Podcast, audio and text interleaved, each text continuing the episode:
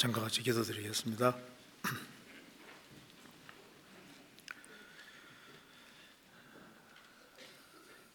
은혜와 사랑이 풍성하신 하나님 아버지, 많은 사람 중에서 저희들을 주의 복음으로 불러주시고 예수 그리스도의 보배로운 피로 우리 죄값을 영원히 지불해 주시고 아무 공도 없이 값 없이 하나님 자녀로 삼아 주신 것을 진심으로 감사드립니다. 이 크신 은혜와 사랑을 저희들이 무엇으로 보답할 수 있겠습니까? 항상 주님의 은혜와 사랑을 더욱 일깨워 주시고 주님 오시는 그날까지 주님께서 저희들에게 맡기신 일을 잘 감당할 수 있도록 도와주옵소서. 국내와 해외에 주의 복음이 더욱 활발하게 증거될 수 있게 도와주시는 것을 감사드립니다. 주님 오시는 그날까지 주의 복음을 위해 살다가 주님 앞에 설 수 있도록 도와주옵소서. 우리의 사랑하는 가족들, 친척들, 이웃들, 우리가 접촉하는 사람들을 주님 품으로 인도하고 주 안에 굳건하게 세울 수 있도록 도와주옵소서.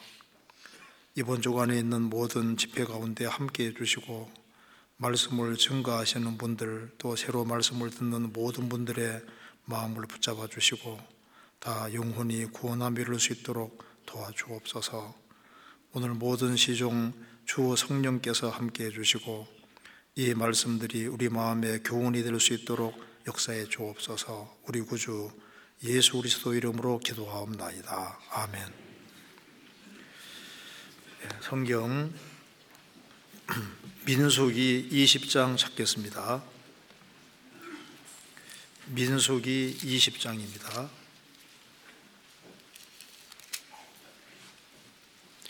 20장 2절입니다.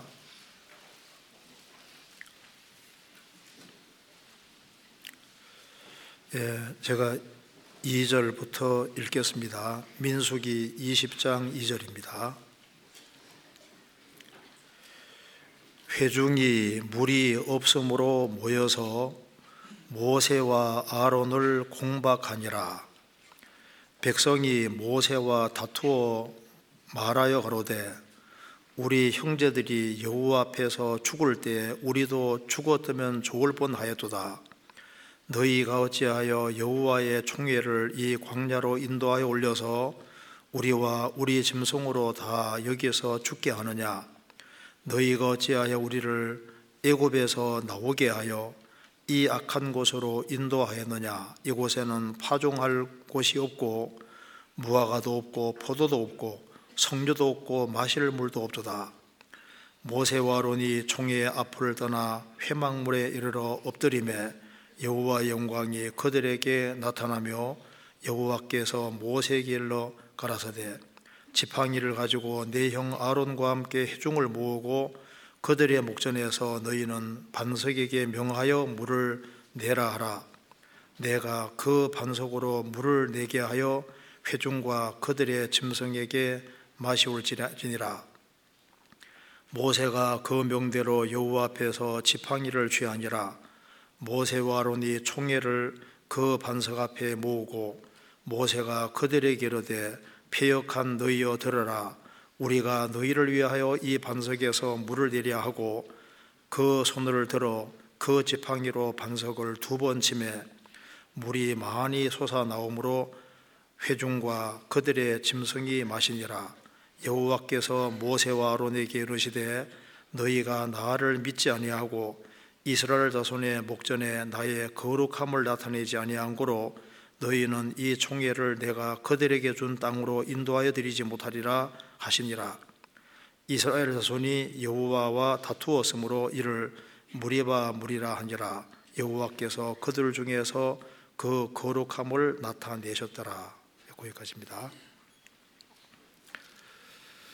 예, 예, 성경 속에 어, 반석에 대한 말씀이 아주 많이 기록이 되어 있습니다. 어, 민수기 20장 내용은 이제 어, 여기 신명 민수기 20장 1절에 가데스 거했을 때 있었던 사건입니다. 그래서 이스라엘이 가데스에 있을 때 어, 모세의 누이 어, 미리암이 죽고 장사됩니다.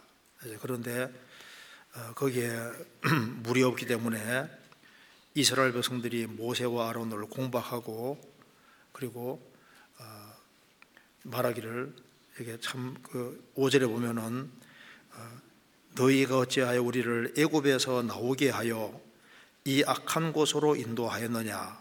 그 애굽은 좋은 곳이고 광야는 악한 곳이라고 이렇게 말을 했습니다. 그래서 우리가 에집트에서 잘 살았는데 왜 이 악한 곳에 인도하였느냐? 에집트에 잘 살은 것이 아니잖아요. 이스라엘 민족은 학대를 받고 고통을 받고 신음하고 부르짖었는데 광야 생활하면서 너무 힘드니까 이렇게 말을 하고 있습니다.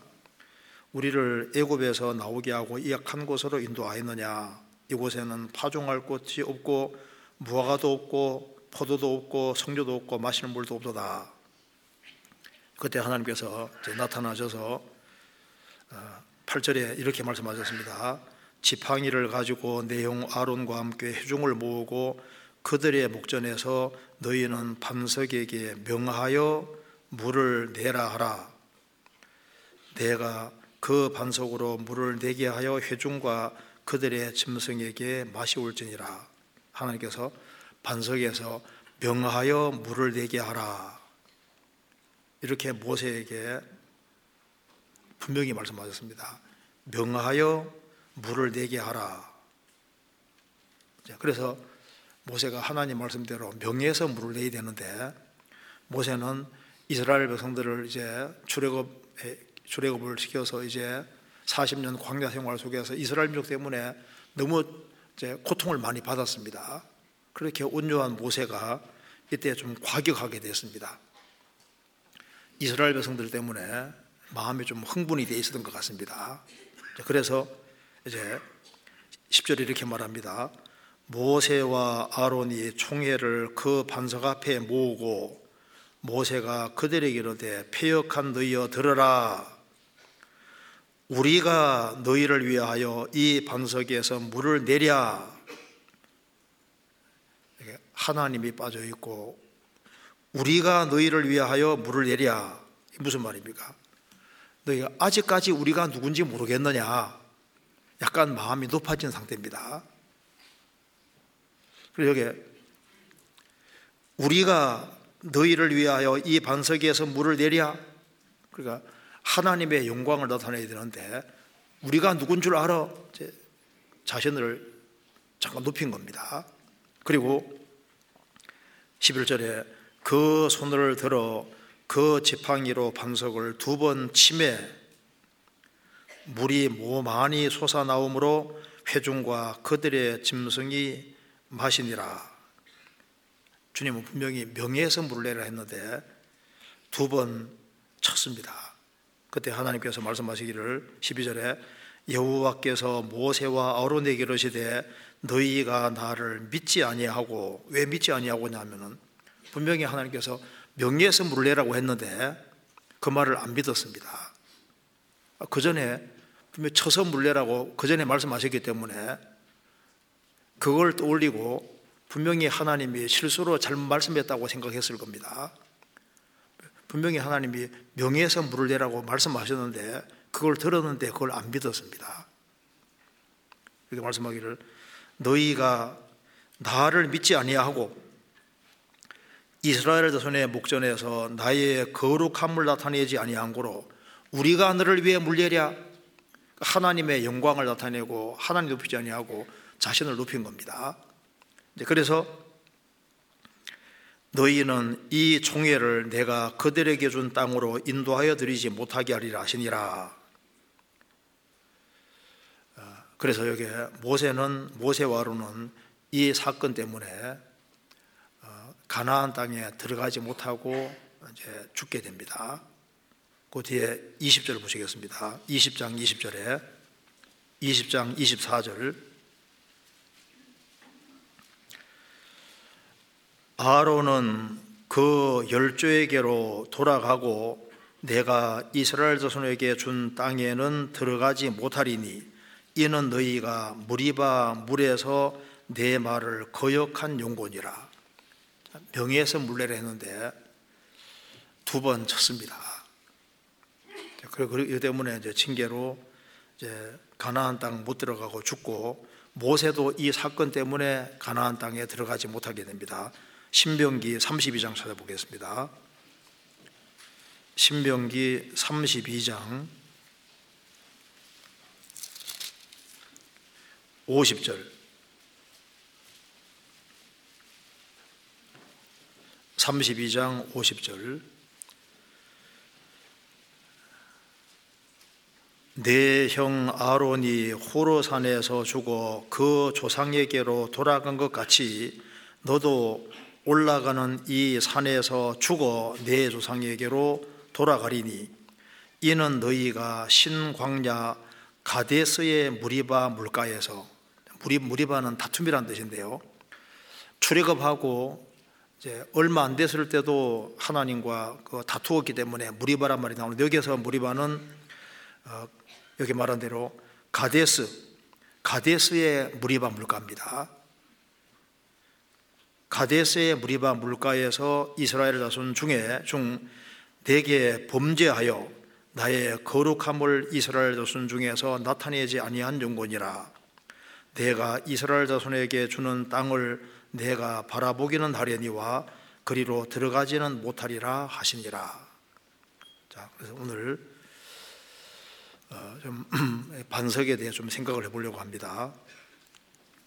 어, 출애굽기 17장에서는 하나님께서 반석을 쳐서 물레라고 분명히 말씀하셨습니다.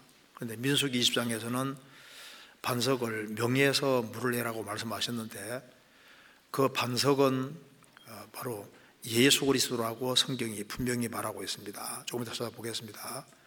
어, 고린도 전서 10장에서 그 반석은 곧 예수 그리스도라. 그래서 이제 우리가 반석을 생각할 때 아, 그건 예수님 가르치는구나 이렇게 이해하면 되겠습니다. 이제 그래서 여기 르비딤에서 출애굽 1장에 르비딤에서는 반석을 하나님이 쳐서 물레라고 했습니다. 반석은 예수님인데 반석을 쳐서 물을 대라고 한 것처럼 예수님은 반석인데 반석을 쳤잖아요. 반석이신 예수님이 맞으신 겁니다. 그 맞으신 것이 바로 어, 십자가에 죽는 것에 대한 그림자입니다. 그러니까 맞으니까 물이 나왔잖아요. 반석을 치니까 물이 나왔는데 그 물은 성경에서 성령의 그림자라고 했습니다. 제가 그걸 보면서 아 반석을 쳐서 물이 나온 것처럼 우리 개인도 언제 성령을 받느냐? 그 반석을 치니까 물이 나온 것처럼 사람들이 예수를 믿는다고 하는데 그 사람 속에 성령이 없잖아요. 왜냐하면은 그 십자가 못 박힌 예수가 없는 겁니다. 반석을 치니까 물이 나온 것처럼 우리 인생에도 언제 성령이 들어오시고 역사하실까요? 바로 어, 도덕 선생으로서의 예수가 아니라 맞은 예수입니다. 그 십자가에 피를 흘리시고 죽으신 예수, 우리 죄값을 예수님은 딱 한 번 맞아 한 번 맞는 것처럼 한 번 죽는 겁니다. 한 번 죽으심으로 그 예수님의 그 죽으심이 나와 무슨 관계가 있는지를 확실히 깨우칠 때 그때 내 속에 성령이 들어오시고 성령이 물처럼 흐르지 않습니까? 그래서 반석은 반석이 맞은 것은 바로 예수님이 십자가에 죽으시는 것에 대한 그림자라고 하는 걸 알 수 있습니다. 그리고 이 가데스에서는 주님께서 말씀하시기를 반석에서 명예에서 물을 내라. 왜 그렇게 하냐면 예수님은 딱 한 번 맞는 것으로 충분한 겁니다.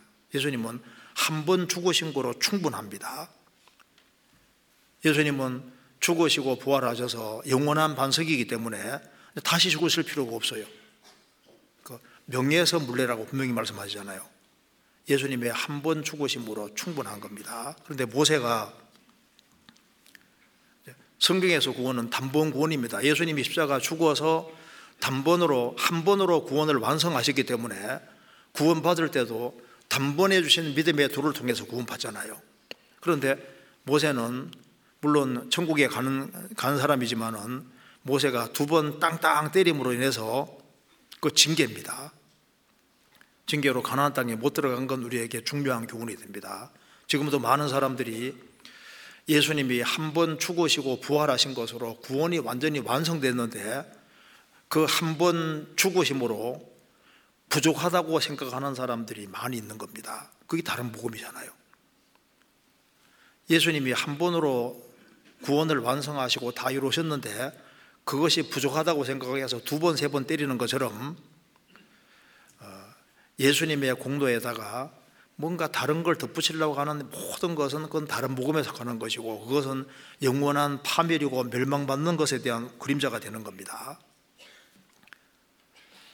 그리고 이제 이스라엘 백성과 반석은 연결되어 있는 것처럼 어, 예수님이 반석인데 우리가 예수님하고 내가 정말 관계가 있을까? 근데 그 한 번 맞은 반석하고 연결이 돼야 되거든요. 그러니까 십자가에 죽으신, 죽으시고 부활하신 예수님과 내가 진짜 관계가 되는지, 내 인생의 기초가 정말 예수님 피 위에 있는지, 맞은 예수님에 기초한 것인지 그 분명히 알 필요가 있습니다. 그리고 예수님이 나와 정말 관계가 있는 사람이라면은 그 사람 삶 속에서 틀림없이 여러 가지를 경험하게 될 겁니다. 그리고 내가 반석 위에 반석과 연결된 것이 확실한 사람이라면은 틀림없이 어, 예수님께 영광 돌리고 주변 사람들을 주님 품으로 인도하려고 끊임없이 노력하는 그것이 자연스러운 일이 될 거라고 생각을 합니다. 오늘 반석에 관련해서 몇 가지 좀 생각해 보겠습니다. 자, 먼저 어, 성경 한번 찾아보시겠습니다. 고린도 전서 10장입니다. 고린도 전서 10장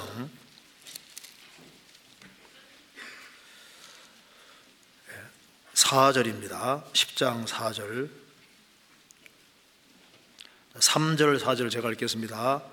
다 같은 신령한 식물을 먹으며 다 같은 신령한 음료를 맞았으니 이는 저희를 따르는 신령한 반석으로부터 맞았음에 그 반석은 곧 그리스도시니라. 이스라엘이 출애굽을 한 이후에 신령한 식물을 먹었다. 하늘에서 만다가 내려서 만다를 먹었고 그 다음에 이제 신령한 음료를 마셨다. 그 반석을 치니까 물이 나왔습니다. 근데 그 반석은 누구냐? 반석은 곧 그리스도신이라. 그래서 어, 모세오경에 나오는 이 반석이 바로 어, 바로 예수 그리스도라고 성경에 해석을 해주고 있습니다. 성경 여러 곳에서 여호와는 나의 반석이다. 하나님을 반석이라고 말을 했습니다. 하나님이 사람이 되신 분이 바로 예수님이기 때문에 예수님이 유일한 참 반석입니다. 이사 26장에는 어, 예수님을 알려서 만세 반석이다. 만세란 말은 만세하는 반석이란 말이 아니고 만세 내가 반석 위에 섰으니까 만세한다 그런 말이 아니라 만세는 모든 세대 그한 세대는 가고 한 세대 온다고 말씀했지 않습니까? 그래서 그러니까 매 세대마다 예수님은 반석이니까 예수님은 영원한 반석이다 그 말입니다. 그래서 반석은 예수님이란 말이 맞잖아요. 그죠? 그래서 반석하면 아 예수님 가르치는구나 이렇게 생각하고 성경 이해하면 됩니다. 성경 찾아보시겠습니다. 어, 출애굽기 17장 르비딤에서는 반석이 맞습니다. 출애굽기 17장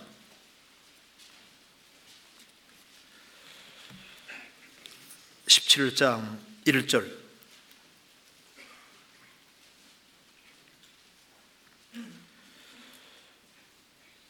이스라엘 자손의 온 회중이 여호와의 명령대로 신 광야에서 떠나 그 노정대로 행하여 르비딤의 장막을 쳤으나 백성이 마실 물이 없는지라 백성이 모세와 다투어 거로되 그러니까 다투고 이제 원망을 했습니다.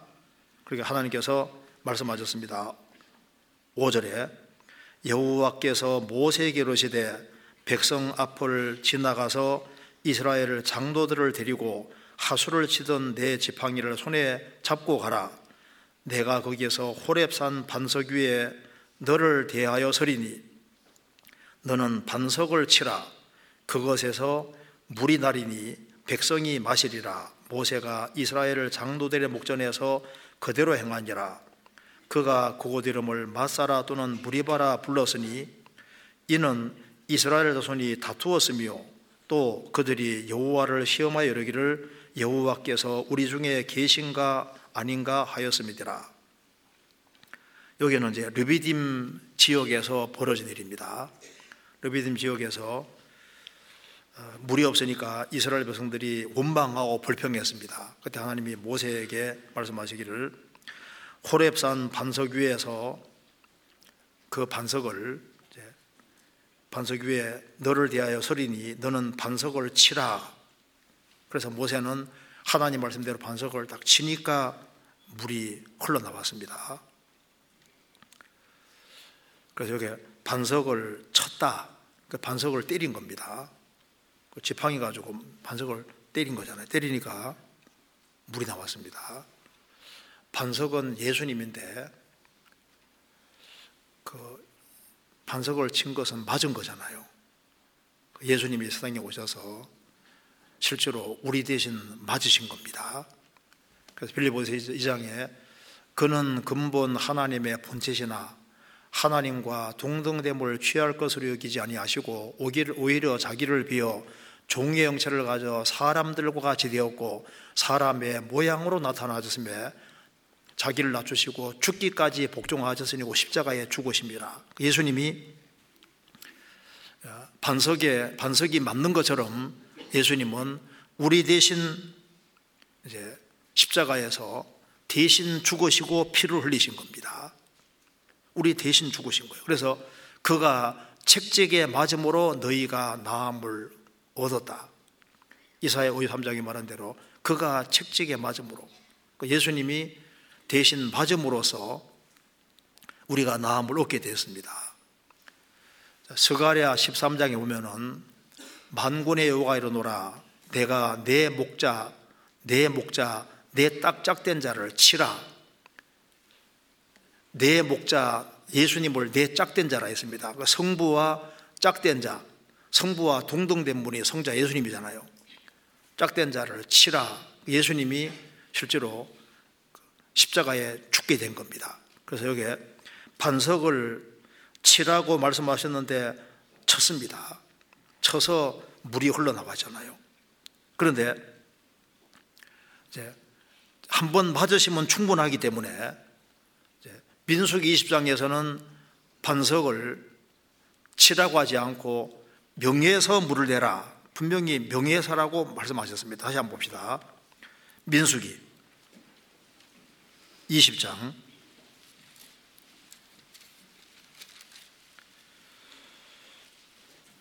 20장 8절입니다. 지팡이를 가지고 내형 아론과 함께 회중을 모으고 그들의 목전에서 너희는 반석에게 명하여 물을 내라 하라. 내가 그 반석으로 물을 내게 하여 회중과 그들의 짐승에게 맛이 올지니라. 자, 치라고 하신 분이 하나님이시고, 그 다음에 명하라고 말씀하신 분이 하나님입니다. 이거 뭘 말하냐면, 예수님이 이 세상에 오셔서 낮아지셨고, 십자가에 죽으시고 부활하셨습니다. 예수님이 한 번 맞으신 것으로 반석이 한 번 맞은 것으로 충분하기 때문에 그 다음엔 다시 맞을 필요가 없는 거예요. 예수님은 십자가에 우리 대신 맞으시고 죽으시고 부활하셨고 그것으로 충분한 겁니다. 그래 다시 죽을 필요가 없습니다. 그래서 이제 그 다음에는 이제 명예해서 물을 마시라. 성경 여러 곳에서 예수님은 딱 한 번으로 구원을 완성했다는 것을 계속 강조하고 있습니다. 한 번으로 값이 완전히 다 지불이 된 거예요. 성경 히브리서 9장 보겠습니다.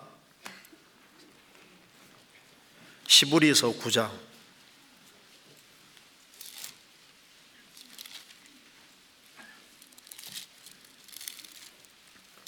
9장 12절 염소와 송아지의 피로 아니하고 오직 자기 피로 영원한 속죄를 이루어 이루사 단번에 성소에 들어가셨느니라. 단번입니다. 25절. 대제사장이 해마다 다른 것의 피로서 성소에 들어가는 것 같이 자주 자기를 드리려고 아니하실지니 그리하면 그가 세상을 창조할 때부터 자주 고난을 받았어야 할 것이로되 이제 자기를 단번에 제사로 드려 죄를 없게 하시려고 세상 끝에 나타나셨느니라.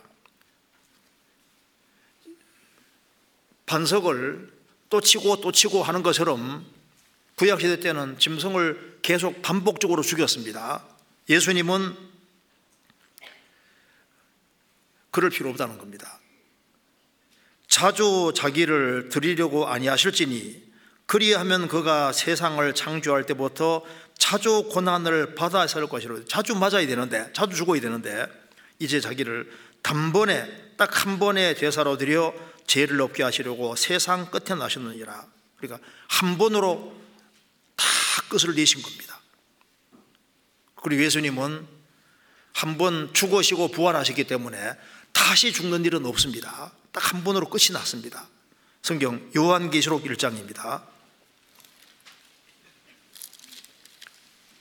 1장.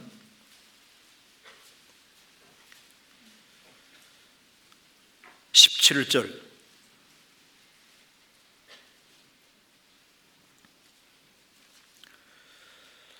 내가 볼 때 그 발 앞에 엎드러져 죽은 자 같이 되매 그가 오른손을 내게 얹고 가라사대 두려워 말라. 나는 처음이요 나중이니. 18절 같이 읽겠습니다.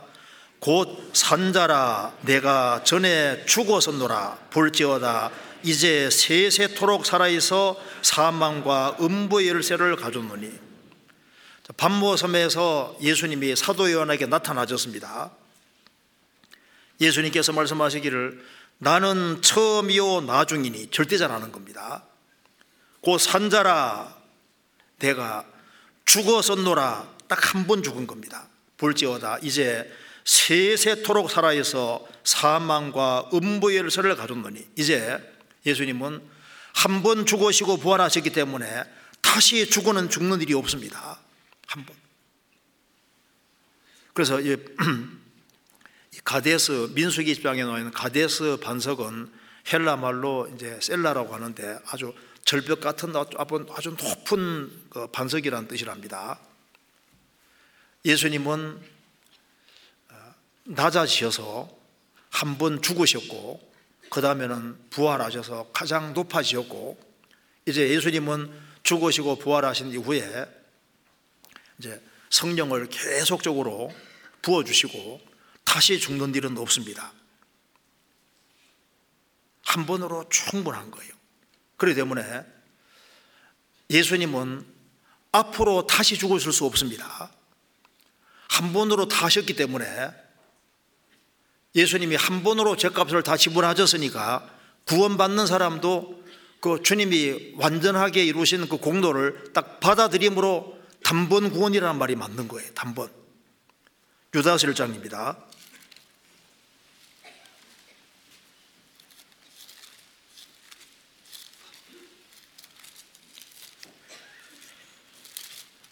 유다서 1장 3절입니다.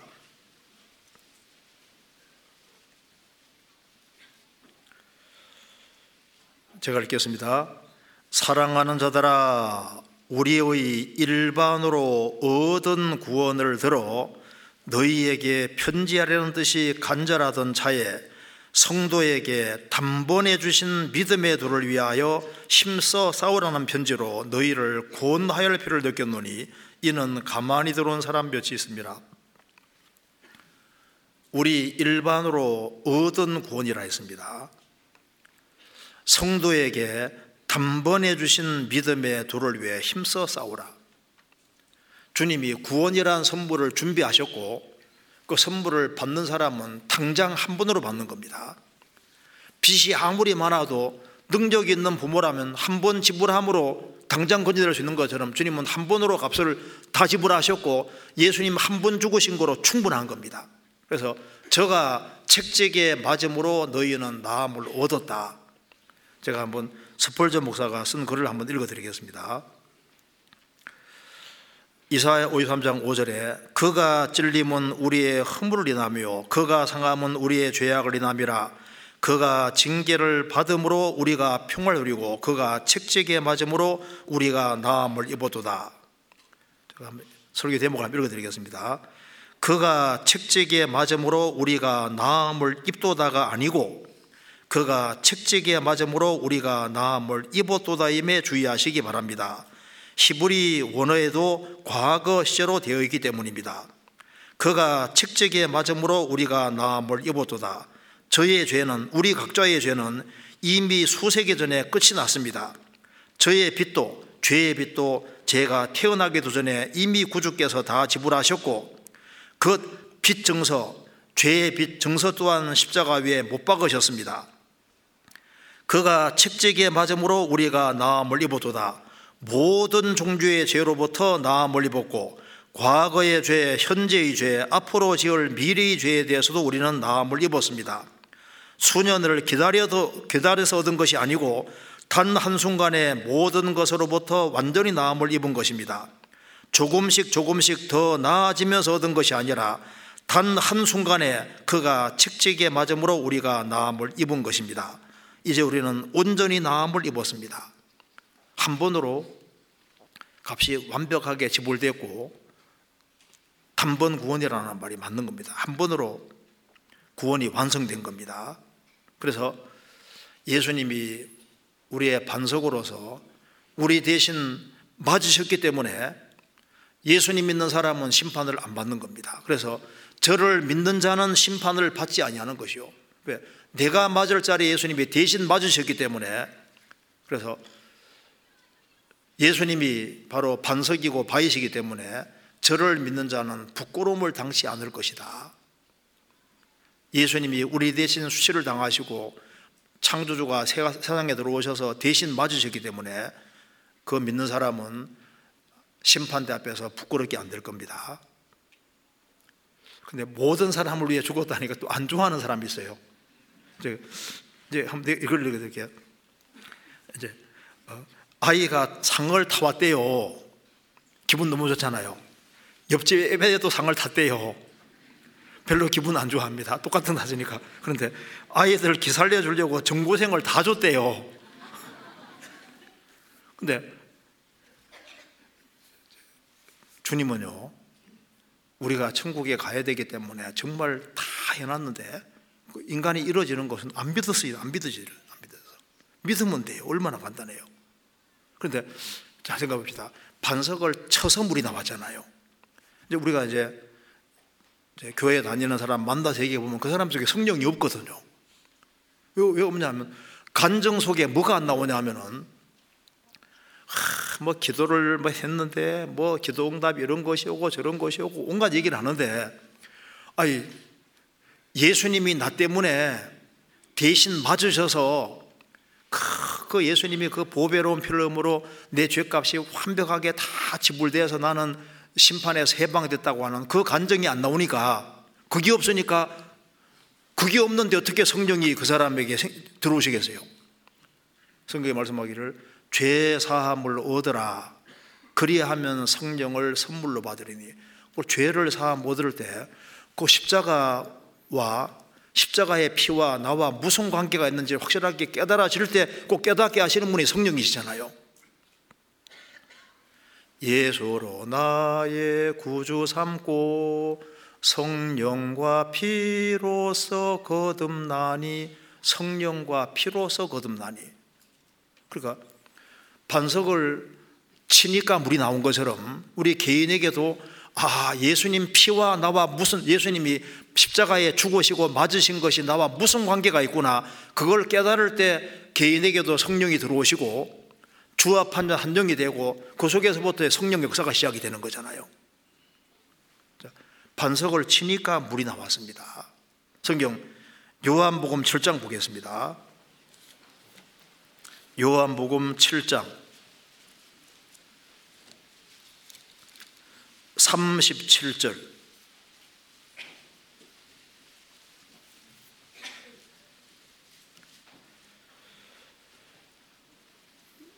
명절 끝날 곧 큰 날에 예수께서 서서 외쳐 가라사대 누구든지 목마르거든 내게로 와서 마시라. 나를 믿는 자는 성경 이름과 같이 그 배에서 생수의 강이 흘러나리라 하시니 이는 그를 믿는 자의 받을 성령을 이렇게 말씀하신 것이라. 예수께서 아직 영광을 받지 못하신 고로 성령이 아직 저희에게 계시지 아니하더라 예수께서 아직 영광을 받지 못하신 곳으로 이게 무슨 말입니까? 예수님이 십자가에 우리 대신 죽으시고 부활하셔야만 오순절에 성령이 올 수, 있는 겁니다. 예수님이 가셔야만 성령이 온다고 말씀하신 겁니다. 그래서 예수님이 아직 영광을 받지 못하신 거로 죽고 부활하신 것이 아직 아니기 때문에 아직은 성령이 안 오셨다. 예수님이 죽으시고 정말 부활하시고 난 이후에는 성령이 오셨습니다. 그래서 그래서 그리스도를 믿을 때 그리스도의 그 피와 나와 무슨 관계가 있는지 믿을 때 그 사람 속에 성령이 들어오시고 그 사람 영혼이 해갈되는 겁니다. 자, 그런데 어, 민수기에서 주님께서 분명히 명예에서 물레를 했는데 모세가 그 하나님 말씀을 그렇게 잘 듣는 사람인데 분명히 명예에서 물레를 했는데 흥분하니까 약간 헷갈리던 것 같아요. 좀 마음을 좀 차분히 가라앉히지 잘못하면은 흥분하면은 이제 하나님 말씀을 놓칠 수도 있습니다. 그러잖아요. 모세는 명하라 했는데 두 번 쳤습니다. 그리고 하나님 영광을 안 드러내서 가나안 땅에 못 들어간 건 그건 우리에게 중요한 교훈이 됩니다. 자, 반석은 예수님이 한 번 죽으심으로 충분하니까 또 때리면 안 됩니다. 예수님이 한 번 죽으시고 부활한 그것으로 부족하다고 생각하는 사람은 반석을 또 때리는 것처럼요. 예수님, 예수님이 완성하신 것이 있는데 거기에다가 뭔가 하나라도 덧붙인다든가 이렇게 하는 건 이게 다 다른 복음이 되고 망하는 것이 되는 겁니다. 한 번 죽으신 것으로 충분한 겁니다. 그래서 성경에서 고린도후서 11장에 다른 예수, 다른 복음, 다른 영적이 나오잖아요. 다른 예수, 다른 복음, 다른 영을 전하는 사람은 저런 사람은 거지 사도요, 괴율의 역군이라고 했습니다. 거지 사도다, 거짓 일꾼이라고 했습니다. 갈라디아 1장에는 예수님의 완성하신 복음에다가 다른 걸 덧붙이면은 그것이 다른 복음이고 다른 복음 전하면 저주받는다고 경고했습니다. 갈라디아서 1장 보겠습니다.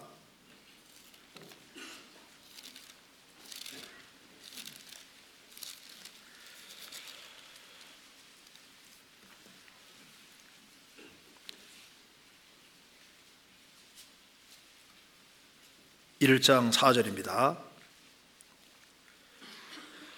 그리스도께서 하나님 곧 우리 아버지의 뜻을 따라 이 악한 세대에서 우리를 건지시려고 우리 죄를 위하여 자기 몸을 들이셨으니 영광이 저에게 세세토록 있을지어다 아멘. 그리스도의 은혜로 너희를 부르신 이를 이같이 속히 떠나 다른 복음을 줬는 것을 복음 줬는 것을 내가 이상히 여기노라. 다른 복음은 없나니 다만 어떤 사람들이 너희를 요란케 하여 그리스도의 복음을 변하려 함이니라. 그러나 우리나 혹 하늘로부터 온 천사라도 우리가 너희에게 전한 복음 외에 다른 복음을 전하면 저주를 받을지어다. 우리가 전에 말하였거니와 내가 지금 다시 말하노니 만일 누구든지 너희의 받은 것 외에 다른 복음을 전하면 저주를 받을지어다. 예수님이 한 번 죽으시고 부활하신 것으로 값이 완전히 지불됐고 그것으로 충분한데 그것으로 충분하지 않다고 생각하고 거기다가 한 번 맞으면 된다 거기가 또 때리고 또 때리고 하는 것처럼요 딴 것을 덧붙이면은 그거는 그 저주받는 일이라는 것을 분명히 말해주고 있습니다. 10월에서 6장에서도 예수님이 예수님을 한 번 배척한 사람이 다시 예수님의 복음을 안 받아들이고 배척하면 예수님을 또 죽이는 거라고 다시 못 박는 거라고 얘기했습니다. 예수님의 한 번 죽음은 충분한 겁니다. 그잖아요. 그래서 예수님은 죽으시고 부활하셨고 그래서 이제 예수님은 정말 반석이라는 게 입증이 됐습니다.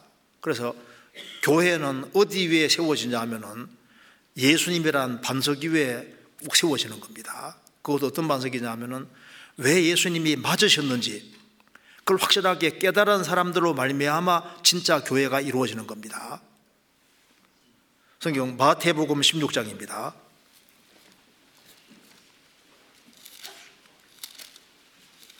16장 18절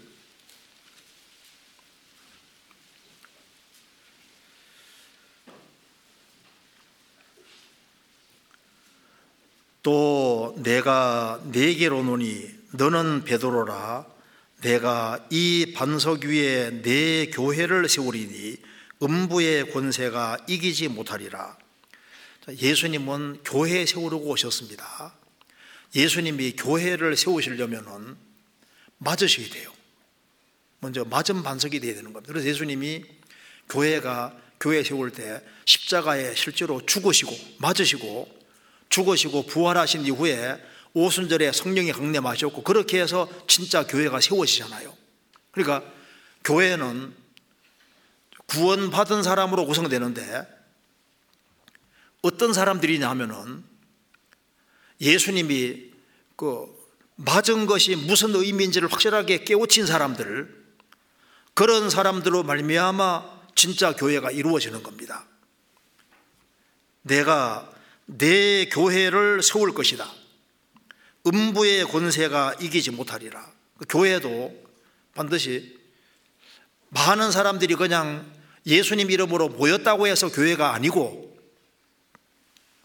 맞은 반석 위에 세워진 그 교회가 진짜 교회인 겁니다. 그러니까 예수님 피공로를 확실히 깨달은 사람들이 모인 그곳이라만 진짜 주님이 역사하시는 교회고 산 교회고 참 교회고 하나님이 세우신 교회라고 할 수 있는 겁니다. 그러잖아요. 한 번으로 주님은 모든 것을 완성하셨다. 한 번으로 영원히 속죄하셨고 한 번으로 값이 완전히 지불돼서 값 주고 샀다는 것을 확실히 깨우친 그런 사람들로 말미암아 교회가 이루어지는 것이 맞잖아요. 개인도 개인에게도 주님이 정말 반석이 되려면은 예수님이 왜 맞으셨는지 그걸 확실하게 깨우치는 사람들 그렇게 해야만 이제 성령님이 들어오셔서 딱 개인화가 연결되는 겁니다. 그렇잖아요. 확실하게 됩니다.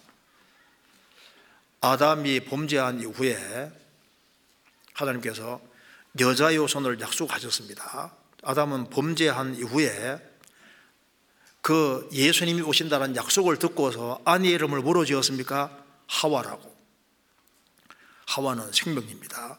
너는 이제, 이제 범죄한 이후에는 정령 죽으리라 말씀하셨고 죽음이 왔는데 죽음이 왔는데 왜 아내 이름을 생명이라 지었을까요? 믿은 겁니다.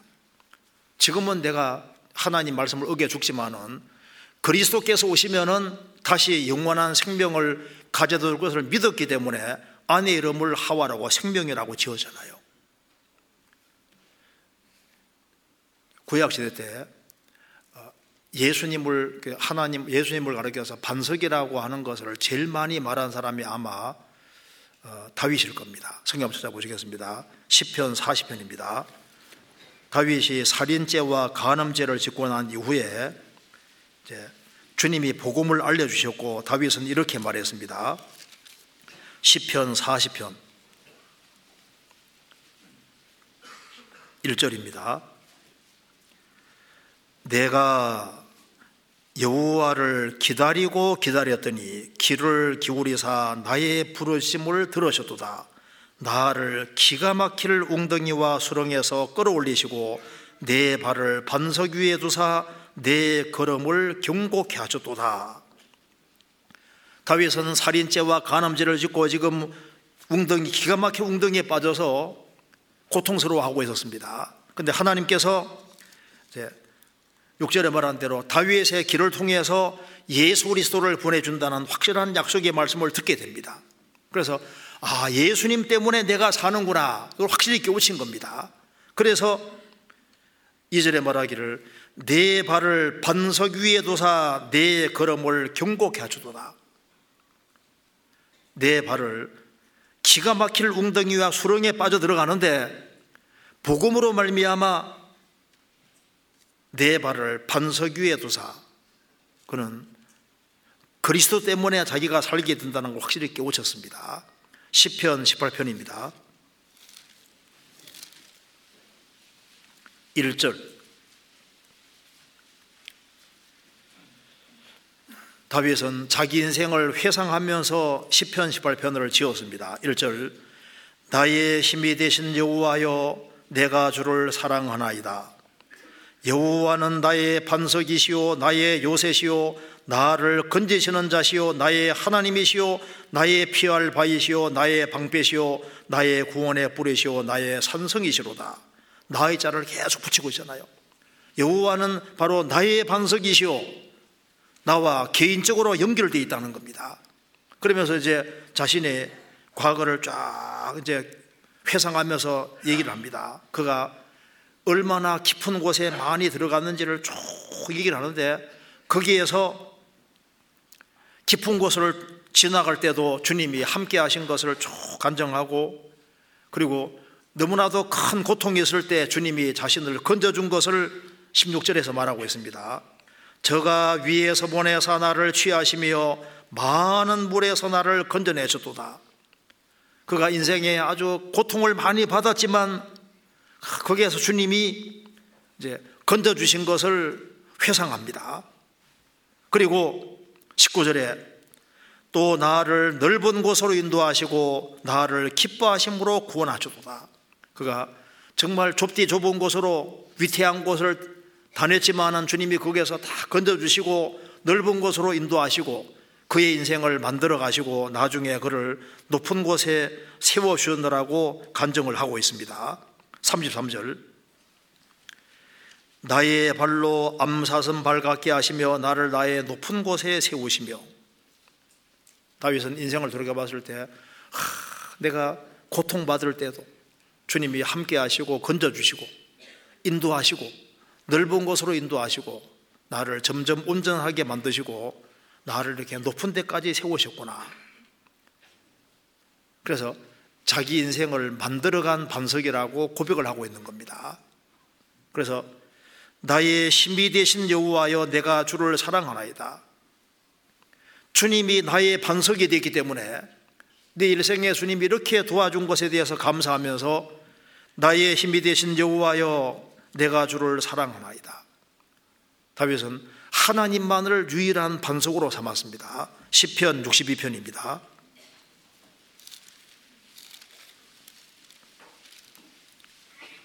1절.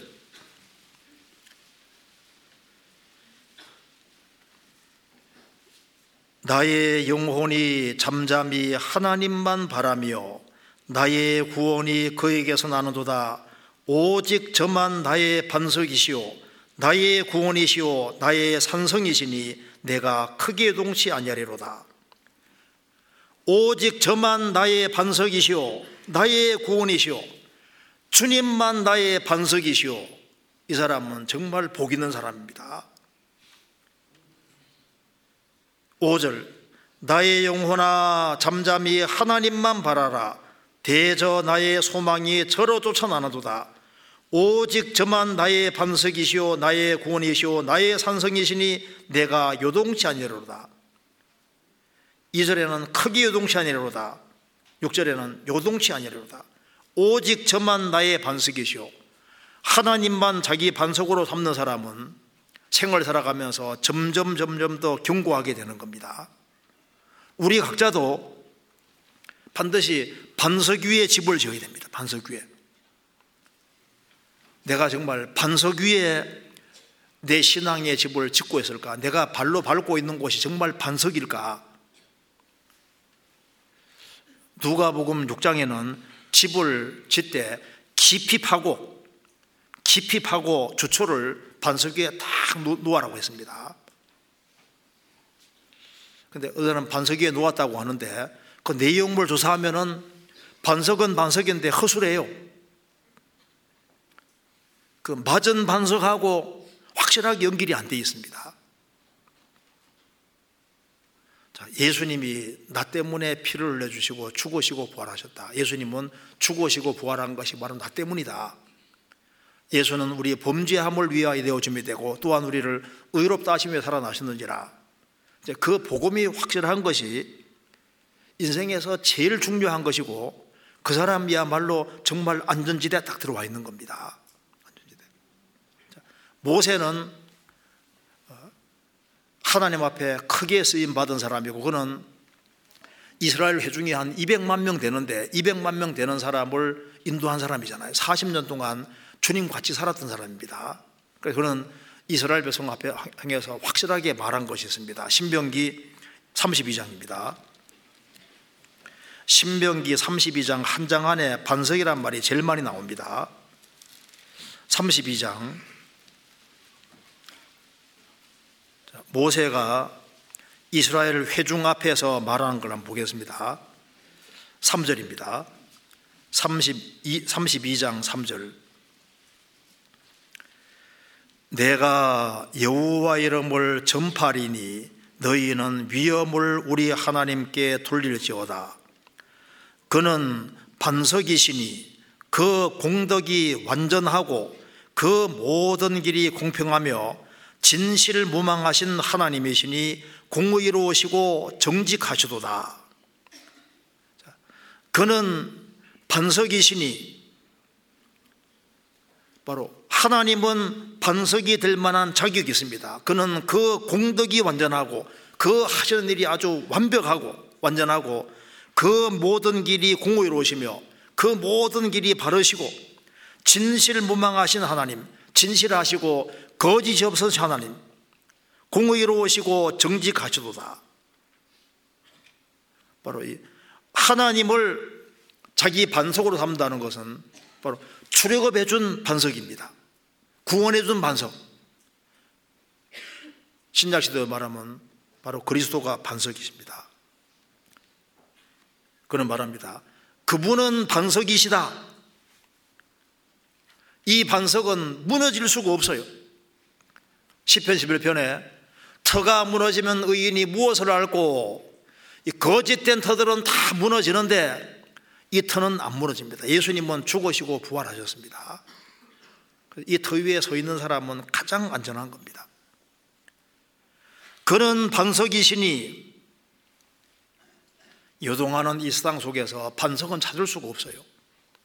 예수님 제외한 모든 반석은 다 거짓된 반석입니다. 그래서 여기에 신명기 32장 31절 보시겠습니다. 31절에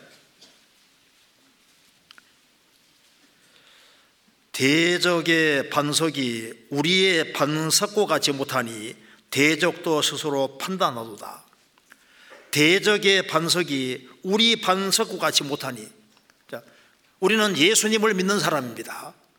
예수님을 반석으로 삼은 사람인데 예수님 외에 다른 어떤 종교가들, 어떤 학자들, 뭐 어떤 것이든 간에 그거는 예수님하고는 비교할 수 없잖아요. 그래서 대적의 반석이 우리의 반석과 같이 못하다. 무신론자들, 진화론자들, 현세주의자들, 이 세상에 뭐 잘 나가는 사람들 많이 있지만은 그들이 가지고 있는 이 대적의 반석은 우리 반석과 같지 못하니 대적도 스스로 판단하도다. 37절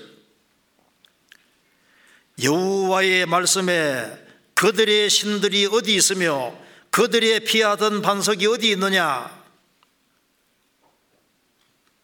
거짓된 반석은 다 무너지는 겁니다. 유일한 반석은 성경이 하나님인 거예요.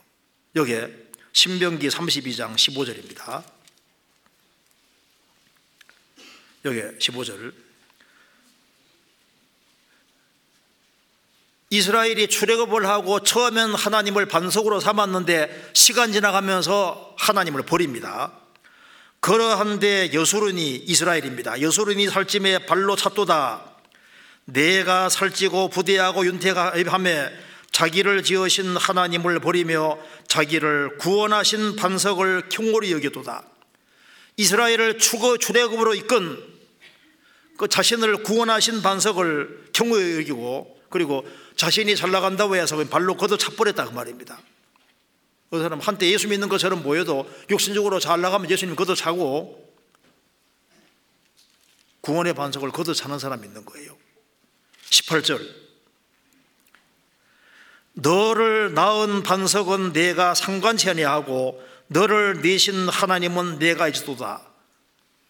하나님이 없이는 이스라엘 백성들이 없는데 이스라엘 백성들을 탄생시키고 출애굽시키고 가나안 땅에 끌어들이신 분이 바로 하나님이신데 그걸 내가 잊어도다. 너를 낳은 반석을 잊어도다. 우리를 구원하기 위해서 그렇게 희생과 수고를 치르신 그 주님을 멀리 하는 사람, 자, 그 사람만큼 불행한 사람이 없습니다. 주님만 유일한 반석입니다. 반석 위에 서 있지 아니하는 모든 사람은 그 반석을 이제 버리는 사람은 그 반석이 어떤 반석이 되냐면 거치는 반석이 됩니다. 걸려 넘어지게 하는 것이 되는 거예요. 이사야 8장입니다. 이사야 8장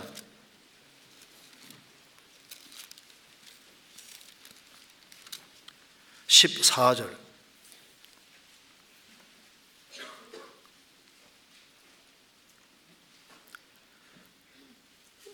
그가 그, 그 그 가 거룩한 피할 곳이 되시리라. 그러나 이스라엘의 두 집에는 거치는 돌, 걸리는 반석이 되실 것이며 예루살렘 거민에게는 함정이 되시리 함정과 함정 올무가 되시리니 많은 사람이 그로 인하여 거칠 것이며 넘어질 것이며 부러질 것이며 걸릴 것이며 잡힐 것이니라. 그리스도가 반석인데 그리스도를 대적하는 사람, 배척하는 사람은 그리스도는 거치는 돌, 걸리는 반석이 될 것이다. 바위에 걸려 넣어주면 자기가 크게 깨지잖아요. 대신 맞은 그 반석 그리스도를 배척하면은 그 반석은 그 사람을 심판하는 반석이 되는 겁니다. 이 돌 위에 떨어지는 자는 깨어지겠고 이 돌이 떨어지면은 그 사람을 가루로 만들 것이다. 누가 보면 이시장이 말한 대로 그리스도를 대적하는 사람은 바위하고 부딪히는 사람하고 똑같은 거예요. 예수님 재림할 때까지 배척하는 사람은 뜨인 돌이 날아와서 신상을 치는 것처럼 그 사람을 완전히 가루로 만들어 버립니다. 재림하시면 큰일 나는 거지 않습니까? 이제 그래서 주님께서 말씀하시기를 제발 좀 배우라고 했습니다. 예레미야 18장입니다. 예레미야 18장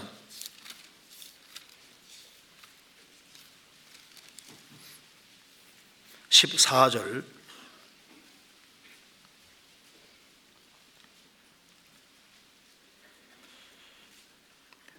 레바논의 눈이 어찌 들의 반석을 떠나겠으며 원방에 설로 내리는 찬물이 어찌 마르겠느냐 하늘 말씀했습니다. 레바논의 눈이 어찌 들의 반석을 떠나겠느냐 자연을 보고 배우라는 겁니다. 레바논 높은 지역에 있는 눈이 바위에 이렇게 붙어 있는데 이제 레바논에 있는 높은 산에 있는 눈이 반석에 붙어 가지고 잘 안 떨어지고 계속 있잖아요. 그러니까 눈도 반석에 딱 달라붙어 가지고 안 떨어지려고 하는데 너희들은 왜 나를 멀리 하는 거냐 이렇게 주님 책망하신 겁니다. 눈 보고 배우라 그 말입니다. 잠언 30장에 바위 사이에 있는 집을 짓는 사반 보고 배우라고 써놓은 겁니다. 사반은 약하기 때문에 여우에게 잡아 먹히지 않으려고 바위 사이에 딱 집을 짓고 여참은 그냥 바위로 도망가는 거예요. 만서반석, 만세반석 대신 주님께 딱 붙어 있는 것이 가장 지혜롭다는 것을 전경에서 말씀하고 있는 겁니다. 그래서 우리가 예수님 피를 통해서 구원받은 게 확실하면은 예수님께 아주 바짝 기대고 그 예수님 공도 위에 예수님 위에 아주 굳건하게 서는 것이 필요합니다.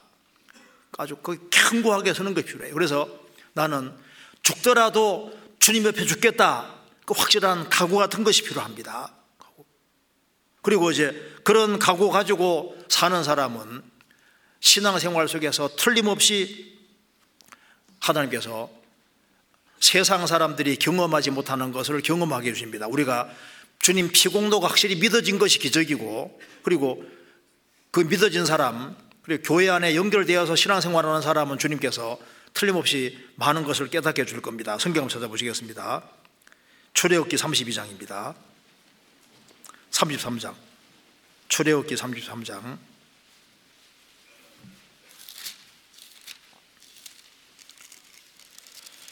33장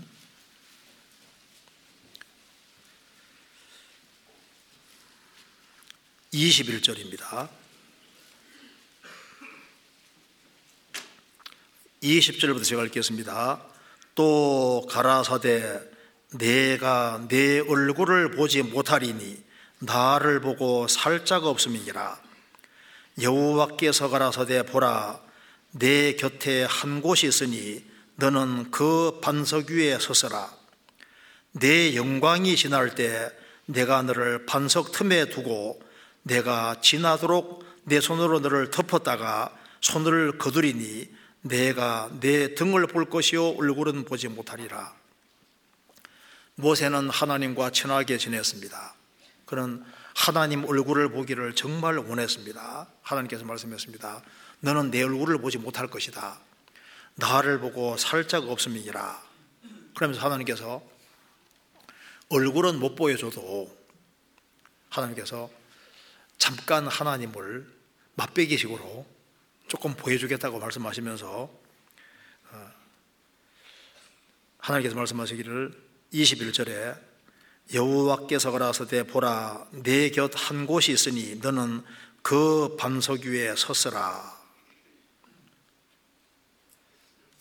주님께서 반석 위에 섰으라고 분명히 말씀하셨습니다 내 영광을 영광이 지날 때 내가 너를 반석 틈에 두고 내가 지나도록 내 손으로 너를 덮었다가 손을 거두리니 내가 내 등을 볼 것이요 얼굴은 보지 못하리라.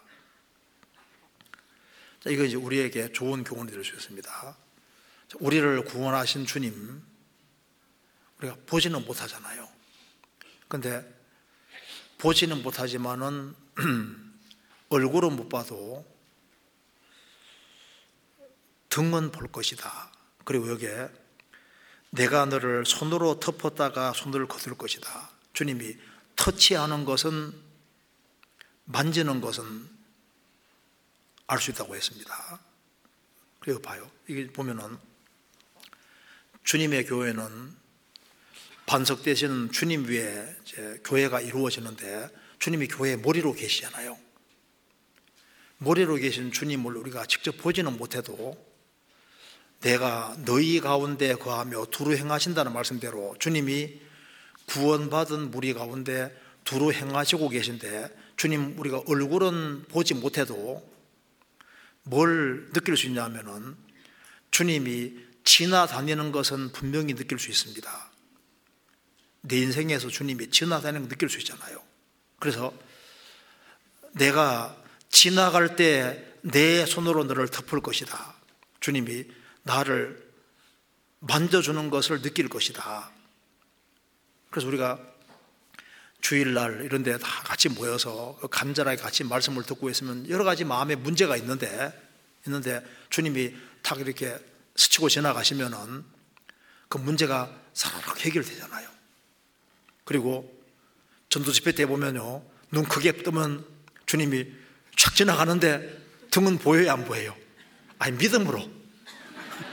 정말 눈 크게 떠도 안 보이는데 쫙 지나갔는데 어제까지 죄 짓던 사람이 갑자기 구원받아서 바뀌거든요.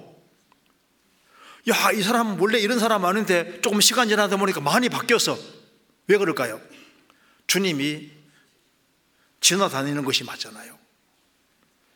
열왕기상 19장에 보면은 그 엘리야가 호렙산 동굴에 있습니다.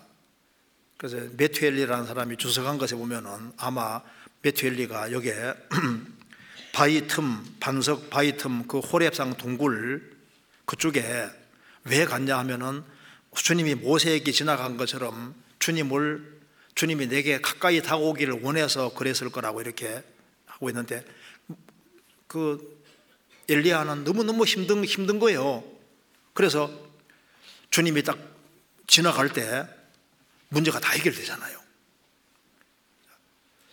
자, 주님이 원하시는 곳에 딱 버티고 서 있는 사람, 반석 위에 섰어라. 그것처럼 주님 몸된 교회 가운데 서 있고 주님 위에 서 있는 사람은 주님 몸된 교회 가운데 서 있는 사람입니다. 서 있는 사람은 주님이 그 사람을 어루만져 주는 것을 분명히 느낄 수 있고 내 인생에 간섭하는 걸 느낄 수 있고 주님이 지나다니는 걸 느낄 수 있다 그 말입니다. 그리고 반석을 치니까 물이 나왔는데 지금 교회 안에 물이 지금 흐르고 있습니다. 그래서 물 먹으면 해갈되는 것처럼 구원을 확실히 경험한 사람은 주님 몸된 교회 안에 연결되어 있으면 고린도 전서 15장, 12장에 말씀한 대로 성령이 강처럼 우리 가운데 흐르고 있기 때문에 구원받은 무리 가운데서 틀림없이 영혼이 해갈되는 것을 느낄 수 있습니다. 그래서 모임에 나오기 싫어도 모임에 나왔다가 돌아갈 때는 무슨 생각이 듭니까? 잘 왔구나. 그 생각이 들잖아요. 동창세 모임에 갔다 는 갔다가는 집에 섰는데 돌아갈 때는 허망한데 그리스도인들이 모이는 무리 가운데는 참여했다가 돌아갈 때는 무슨 생각이 듭니까? 잘 왔구나. 다음에 꼭 와야지 생각적으로 들잖아요. 자꾸 해갈이 되는 것이 맞습니다. 그리고 10편 81편의 끝에 보면은 반석에서 나오는 꿀이란 말도 있는데 이스라엘 땅에는 반석에 꿀들이 많이 있었습니다. 붙었습니다.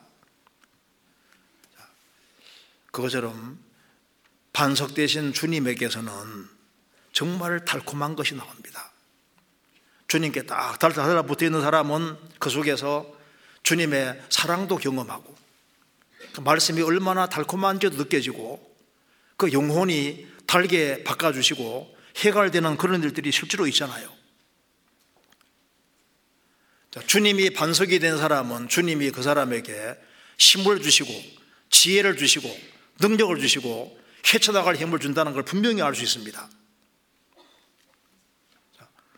내가 반석 위에 서 있느냐 이건 너무 중요한 문제입니다. 그리고 반석 위에 서 있는 사람이 뭘 구할까요? 반석 위에 서 있는 사람은 주님을 나를 구원하신 주님을 더 알기를 갈망하는 마음이 계속 틀림없이 올라오고 그리고 뭘 구하게 되냐 하면은 교회는 반석 위에 세워져 있기 때문에 교회가 형통하고 잘 되기를 정말 구하게 되는 겁니다. 교회가 잘 돼야 되는 거예요. 교회가 잘 돼야지 가정도 잘 되고 교회가 잘 돼야만 나라도 잘 되는 겁니다. 그러잖아요. 그리고 반석에 서 있는 사람은 지금 구원 안 받은 사람이 얼마나 불쌍한지 보이는 거예요. 그들은 반석 위에 서 있지 못하고 잠시 후에는 다 파멸이라는 걸 알기 때문에 어떻게 하든 간에 그들로, 그들로 하여금 그 반석 대신 주님과 연결시키려고 노력하도록 되어 있는 겁니다. 우리 교회에 통해서 놀라운 일들이 벌어지고 있습니다. 한 군데만 더 보겠습니다. 여기에 그 성경 아가서 4장을 한번 보겠습니다. 아가서 4장